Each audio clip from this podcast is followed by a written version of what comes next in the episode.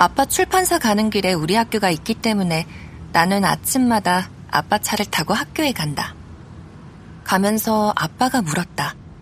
문과 이과 정하는 게 언제까지랬지? 이제 마음을 정했니? 음, 아니.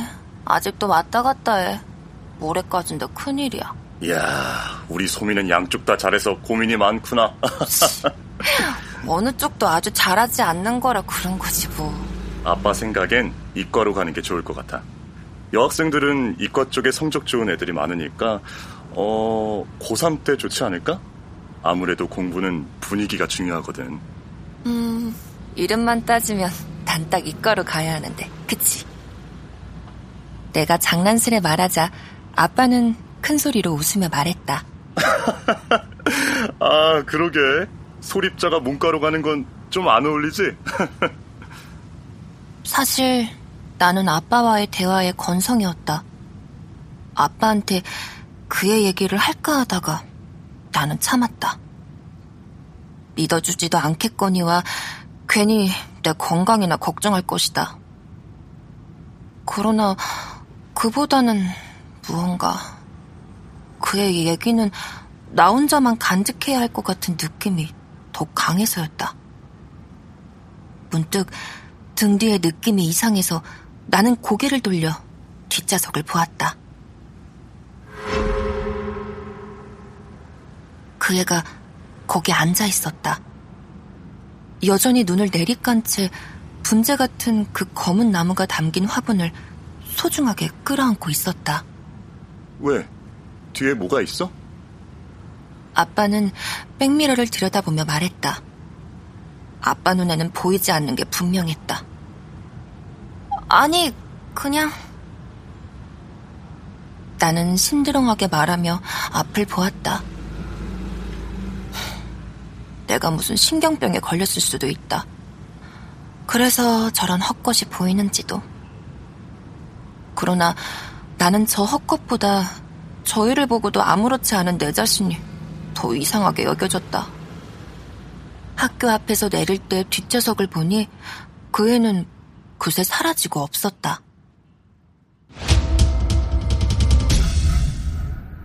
KBS 오디오북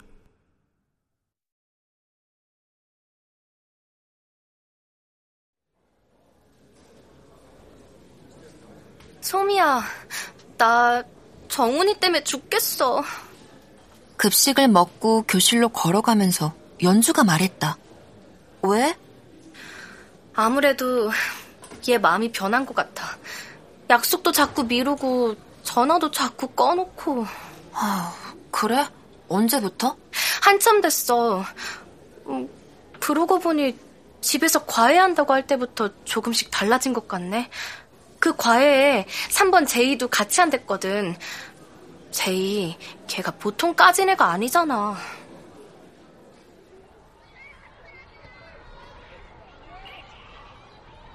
우리는 등나무 벤치 아래로 갔다.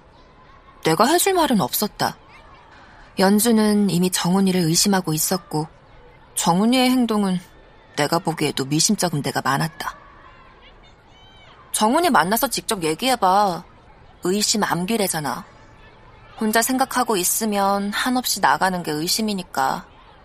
나는 책에서 읽은 한자 성어까지 써가며 말했다. 의심 암기라니 머리를 풀어헤치고 소복을 입은 귀신의 모습이 떠올랐다. 다른 때 같으면 뭐야, 너 또 공부벌레 티낼 거야? 하며 놀려댔을 연주였지만 지금은 오직 자기 문제에만 빠져 있어 그럴 여유가 없어 보였다. 근데 그랬다가 정말 정훈이가 맘 변한 거면 어떡하지? 나 그게 무섭기도 해. 나는 말없이 연주의 손을 꼭 잡아주었다. 연주의 마음을 알 것 같았다. 그래. 무서워도 이러고 있는 것보단 낫겠지? 연주가 나를 보며 말했다. 나는 고개를 끄덕였다.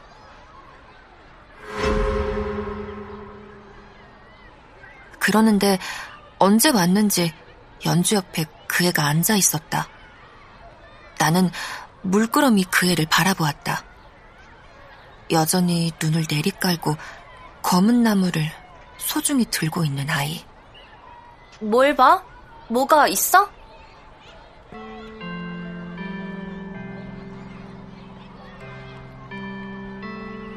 마침 그때 5교시 시작종이 울렸다. 나는 얼른 대답했다. 어, 아니야, 아무것도. 종 쳤다. 빨랑 들어가자.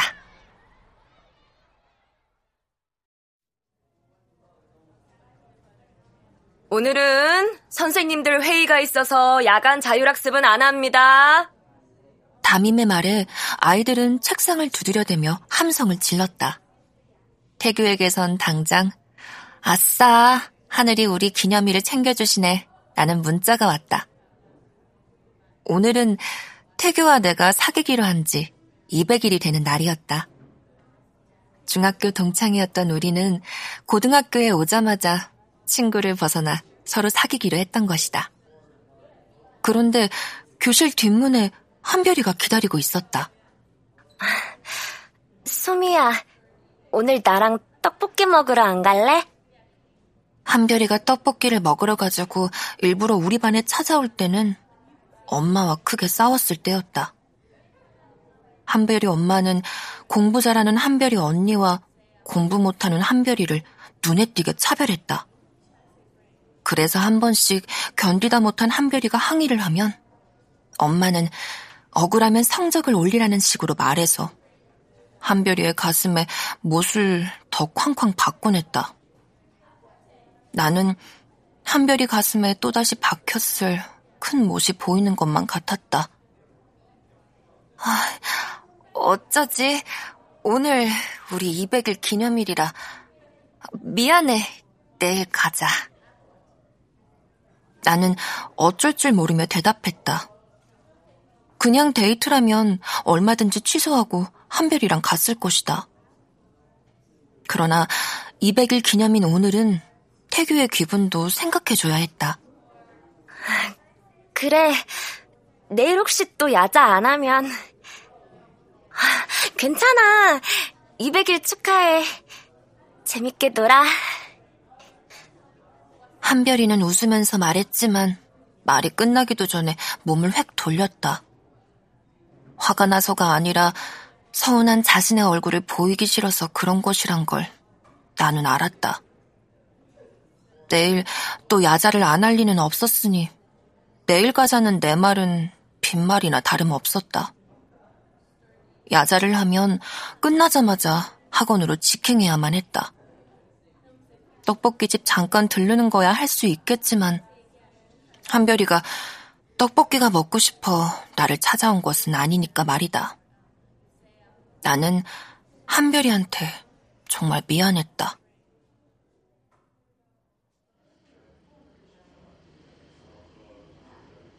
사거리에 있는 피자집은 아늑해서 우리의 기념 파티에 좋았다. 태규와 나는 선물부터 교환했다. 먼저 풀어봐. 태규가 졸랐다. 나는 은색 포장지를 풀었다. 별 모양의 펜던트가 달린 예쁜 은목걸이가 나왔다. 카드에는 사랑하는 소미에게 너는 내 가슴 속 반짝이는 별이야. 내가 있어 나는 사는 게 즐거워. 우리의 200일이 2000일이 되고 2만일이 되고 영원히 되기를 빌어. 라고 적혀 있었다. 아, 너무 예쁘다. 고마워. 내 말에 태규는 멋쩍은 듯 웃더니 내 선물을 풀었다. 우, 우와, 어떻게 이걸 샀어? 내가 딱 사고 싶어 했던 건데 어떻게 알았어? 내 선물은 열쇠고리에도 매달 수 있는 미니 스피커였다. 핸드폰이든 mp3든 음질 좋게 들을 수 있게 해주는 아이디어 상품이었다. 태규방 컴퓨터에 즐겨찾기 되어 있는 그 제품을 우연히 보아두었던 것이다. 태규는 내가 쓴 카드를 소리내어 읽었다. 아주 조그만 스피커지만 너를 아주 많이 행복하게 해주길 빌어. 아, 진짜 행복하긴 한데, 야, 그래도 사랑하는 서방님께 뭐 이런 달달한 말이라도 좀 써줄 것이지. 태규는 내내 들떠 있었다. 다른 때 같으면 나도 함께 들떴을 것이다. 물론 지금 나도 겉으로는 들떠 있는 것처럼 보일 것이다. 그러나 지금 나는 태규를 실망시키지 않기 위해 그런 척 하고 있을 뿐이다.